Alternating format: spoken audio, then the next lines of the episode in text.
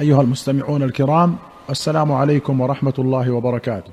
في كتاب الفضائل والمناقب أخرج الشيخان رحمهما الله عن أبي هريرة رضي الله عنه أن النبي صلى الله عليه وسلم قال إذا أحب الله العبد نادى جبريل إن الله يحب فلانا فأحببه.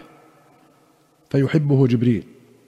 فينادي جبريل في أهل السماء إن الله يحب فلانا فأحبوه. فيحبه أهل السماء ثم يوضع له القبول في الأرض. هذه رواية البخاري.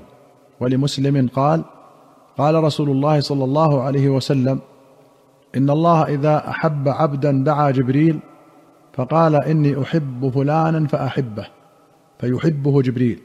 ثم ينادي في السماء فيقول إن الله يحب فلانا فأحبوه فيحبه أهل السماء. ثم يوضع له القبول في الأرض. وإذا أبغض عبدا دعا جبريل عليه السلام فيقول إني أبغض فلانا فأبغضه فيبغضه جبريل. ثم ينادي في أهل السماء إن الله يبغض فلانا فأبغضوه. ثم توضع له البغضاء في الأرض. وفي رواية له عن سهيل بن أبي صالح قال كنا بعرفة فمر عمر بن عبد العزيز وهو على الموسم فقام الناس ينظرون إليه. فقلت لأبي يا ابت إني أرى الله يحب عمر بن عبد العزيز. قال وما ذاك؟ قلت لما له من الحب في قلوب الناس. قال بأبيك أنت. سمعت أبا هريرة يحدث عن رسول الله صلى الله عليه وسلم ثم ذكر الحديث. قوله وهو على الموسم أي هو أمير الحجيج. وأخرج البخاري عن أبي هريرة قال قال رسول الله صلى الله عليه وسلم إن الله قال من عادى لي وليا فقد آذنته بالحرب. وما تقرب إلي عبدي بشيء أحب إلي مما افترضت عليه.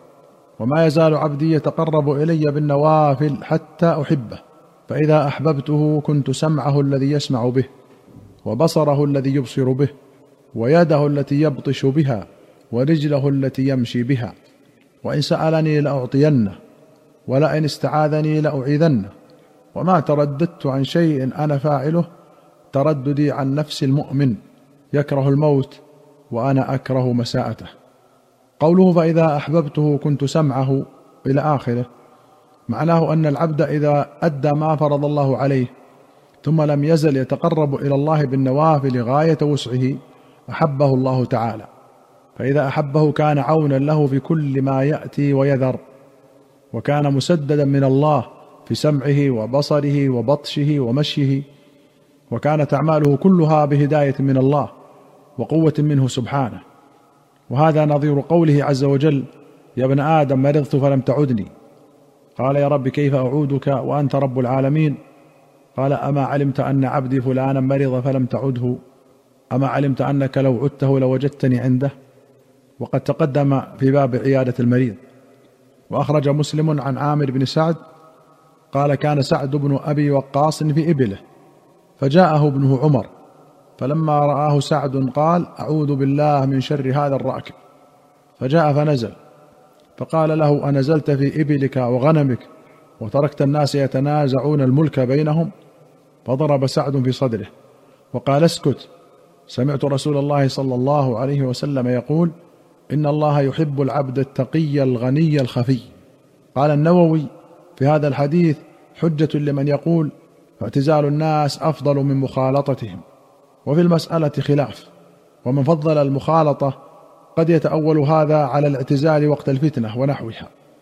وأخرج البخاري عن سهل بن سعد قال مر رجل على رسول الله صلى الله عليه وسلم فقال ما تقولون في هذا؟ قالوا حري إن خطب أن ينكح وإن شفع أن يشفع وإن قال أن يستمع. ثم سكت. فمر رجل من فقراء المسلمين. فقال ما تقولون في هذا؟ قالوا حري إن خطب الا ينكح وإن شفع الا يشفع وإن قال الا يستمع. فقال رسول الله صلى الله عليه وسلم هذا خير من ملء الأرض مثل هذا. بوب عليه البخاري رحمه الله بقوله باب فضل الفقر. وأخرج مسلم عن أبي هريرة رضي الله عنه أن رسول الله صلى الله عليه وسلم قال رب أشعث مدفوع بالأبواب لو أقسم على الله لأبره. بوب مسلم على الحديث بقوله باب فضل الضعفاء والخاملين والأشعث من شعره ثائر غير مدهون ولا مرجل وقوله مدفوع بالأبواب ان يدفعه الناس عن أبوابهم ويطردونه احتقارا له. وقوله لو أقسم على الله لأبره أي لو حلف على وقوع شيء أوقعه الله إكراما له. وهذا لعظم منزلته عند الله تعالى وإن كان حقيرا عند الناس. وأخرج البخاري عن مصعب بن سعد بن أبي وقاص قال رأى سعد رضي الله عنه أن له فضلا على من دونه. فقال رسول الله صلى الله عليه وسلم هل تنصرون وترزقون إلا بضعفائكم؟ ورواه النسائي عنه بسند صحيح ولفظه أنه ظن أن له فضلا على من دونه من أصحاب النبي صلى الله عليه وسلم. فقال النبي صلى الله عليه وسلم إنما ينصر الله هذه الأمة بضعيفها بدعوتهم وصلاتهم وإخلاصهم. وأخرج أحمد وأبو داود والترمذي والنسائي وابن حبان والحاكم والبيهقي في السنن رحمهم الله بسند صحيح. عن أبي الدرداء رضي الله عنه قال سمعت رسول الله صلى الله عليه وسلم يقول أبغوني ضعفاءكم. فإنما ترزقون وتنصرون بضعفائكم. يقال ابغني كذا بهمزة الوصل أي اطلبه لي. وبهمزة القطع أي أعني على طلبه. وجاءت الرواية بهما. وفي هذه الأحاديث فضل الفقراء والمستضعفين. وسيأتي في باب ذكر الجنة قول الجنة ما لي لا يدخلني إلا ضعفاء الناس وسقطهم. وأن عامة أهلها المساكين. وأن الفقراء يدخلونها قبل الأغنياء بخمسمائة عام. باب فضائل أمة محمد صلى الله عليه وسلم. أخرج البخاري ومسلم عن أبي هريرة رضي الله عنه.